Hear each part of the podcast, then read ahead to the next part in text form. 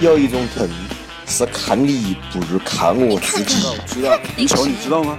知道吗？你知道吗？世上没有丑女人，只有男女人。我听说过，现在微整形这么流行的嘞，不知道能不能去拉个双眼皮了？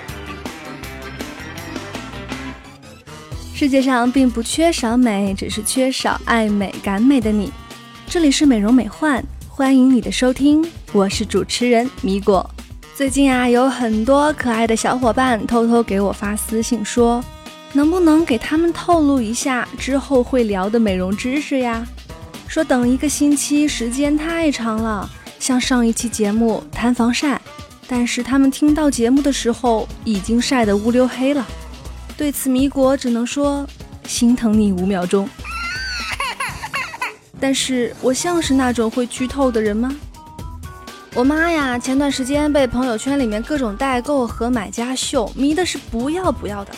原来的她也是一个意志坚定、有一眼识别所有骗局的雷达眼的超人妈妈，可是现在怎么也深陷朋友圈无法自拔了呢？从衣服、包包、鞋到面膜、眼膜贴，直到最近啊，她看到一个号称女人用了都说好，让女人像水一样滋润的喷雾，雷达眼就变成爱心眼了哈。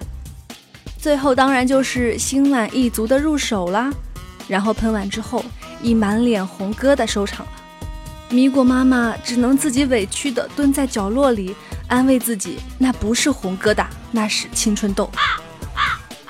最后经医生确认是皮肤过敏了。知道事情的我还是很生气的哈，这不是打脸的吗？所以我果断请来了一个大人物来给我做靠山，我要好好的抱人家大腿。回去就要和那个无良商家干架。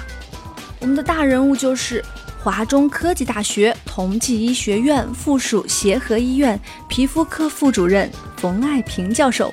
大家好，我是华中科技大学同济医学院附属协和医院皮肤科的冯爱平大夫。冯教授，像我妈出现的那种情况，医生说是皮肤过敏。但有的时候啊，我也会听朋友说她是敏感肤质。那么皮肤过敏和皮肤敏感是一样的意思吗？哦，这两个其实还是有区分的。这个相对来讲，敏感呢，它主要是一个人的这个皮肤上面一种对外界的物质的一种高度不耐受的状态。它可以是先天就有的，也可以是。后天人为的破坏啊，比方说滥用化妆品啊，或者护肤不当造成的啊。那么这个敏感的这些肌肤的人的话，他往往会在季节变化的过程中，呃，受些气候环境的影响的时候，比较表现的明显一些。这个时候会出现一些这个皮肤潮红啊、有发热啊、紧绷感呐、刺痛啊、瘙痒的这些其他的不舒服的症状。但是皮肤过敏呢，它应该是接触了一些外界的一些变异的一些物质，比方说花粉呢，啊，一些飘落的这些花柳絮啊等等啊，引起的这个症状。这些人的话呢，他这个只是对某些物质啊，相对来讲容易致敏的人，但他不一定是敏感的肌肤。之前我看到朋友圈代购有一段时间特别火的一款洗脸神器，叫做洗脸魔芋，美其名曰是可以去除皮肤残留的污垢，经常清洗可以让皮肤更加光滑白皙。但是买回来才发现功效和擦地的钢丝球差不多嘛，都是磨呀磨呀就干净了。想想我就不敢往自己脸上捯饬了。于是拿男票的脸实验了一下，哼，我说什么来着？果不其然的，他脸瞬间就肿了。我是不是有先见之明？你说？哎，好像重点不对啊。像这种市面上俗称去角质的神器还有很多，但是无形中就已经破坏了我们皮肤本身的屏障功能了。皮肤表示很无辜，为什么受伤的总是我呢？为什么受伤的总是我？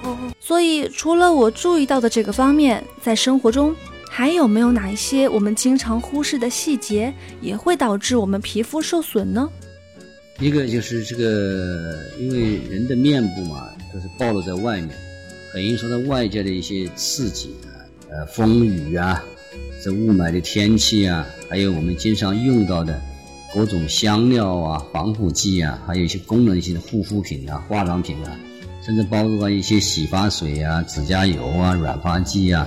这个碱性肥皂啊，这个化工的一些材料啊，等等啊，这一类东西都含有一些化学刺激性成分，它都会引起会加重对这个皮肤屏障的一个破坏。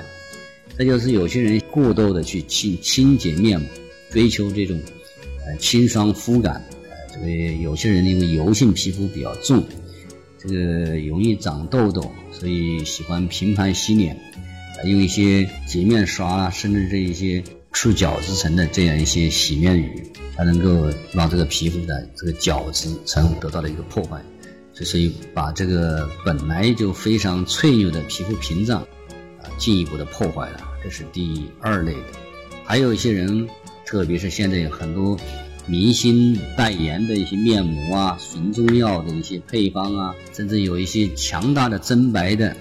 这个赤红血丝的一些化妆品，被一些美容院呢进行洗脑催眠了，甚至还有一些来路不明的一些化妆美白品，因为里面含有大量的激素成分，就是容易造成这个激素中毒这种症状。重要的一点就是，还有一些人不太注意防晒，因为这种阴天或者是看不见的这种紫外线的长期刺激啊。它会影响我们角质型的细胞的增殖和分化，特别是角质层中的这种神经酰胺的含量下降，它能严重影响我们这个角质层细胞的这个稳定，这样子屏障就进一步受损啊，皮肤就很容易出现衰老啊、凋亡啊、干燥和脱屑。再有一些人的话，在饮食上也不注意啊，长期熬夜啊所带来的一些疾病啊，它都会增加皮肤屏障功能受损。前段时间啊，栗子姐和栗子姐夫去逛街，那女人嘛，肯定是要买护肤品的。在护肤品专柜，栗子姐挑了又挑，不知道买哪一款好。栗子姐夫不耐烦了，说：“哎，我知道有一款产品很适合你的肤色。”哎，栗子姐眼前一亮的问：“真的吗？是什么产品呀？”栗子姐夫说：“漂白粉。” 所以之后，栗子姐夫到底是跪键盘还是跪榴莲，我们就不得而知了。栗子姐夫用血的教训告诉了我们：饭可以乱吃，女人的脸不能乱说呀。好像我们的皮肤总是特别容易受到伤害，一下没注意就长痘痘呀，起红疹子呀，真是一言不合就犯病。我们自己还不知道到底哪里出了问题。那么，冯教授，您能不能在生活饮食上和护肤品的选取上，给我们的听众朋友们提供一些小秘诀呢？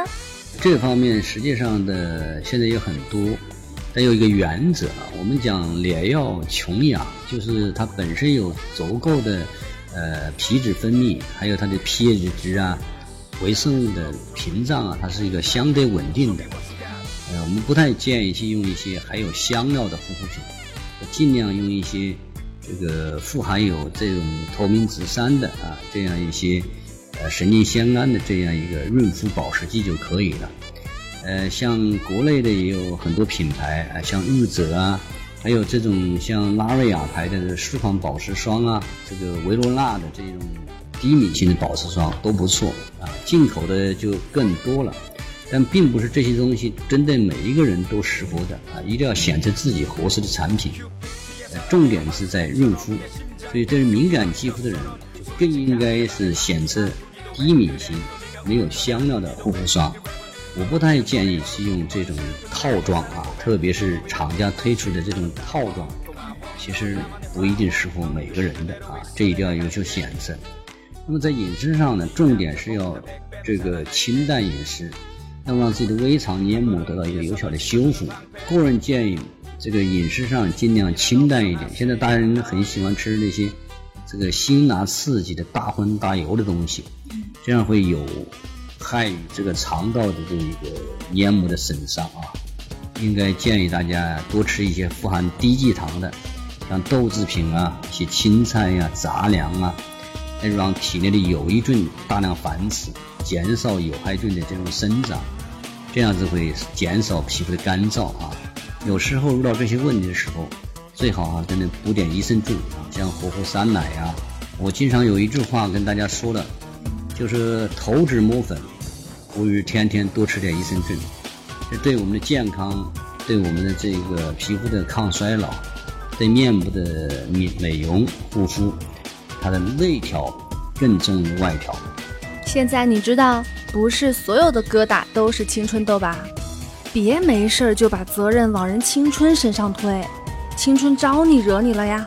保护好我们的门面是一门艺术，没有丑女人，只有糙汉子。好啦，今天的节目到这里就结束了。世界上并不缺少美，只是缺少爱美感美的你。这里是由聚美一制作团队制作出品的美容美幻有声电台，我是米果，每周五我都在这里等着你。我们下周见。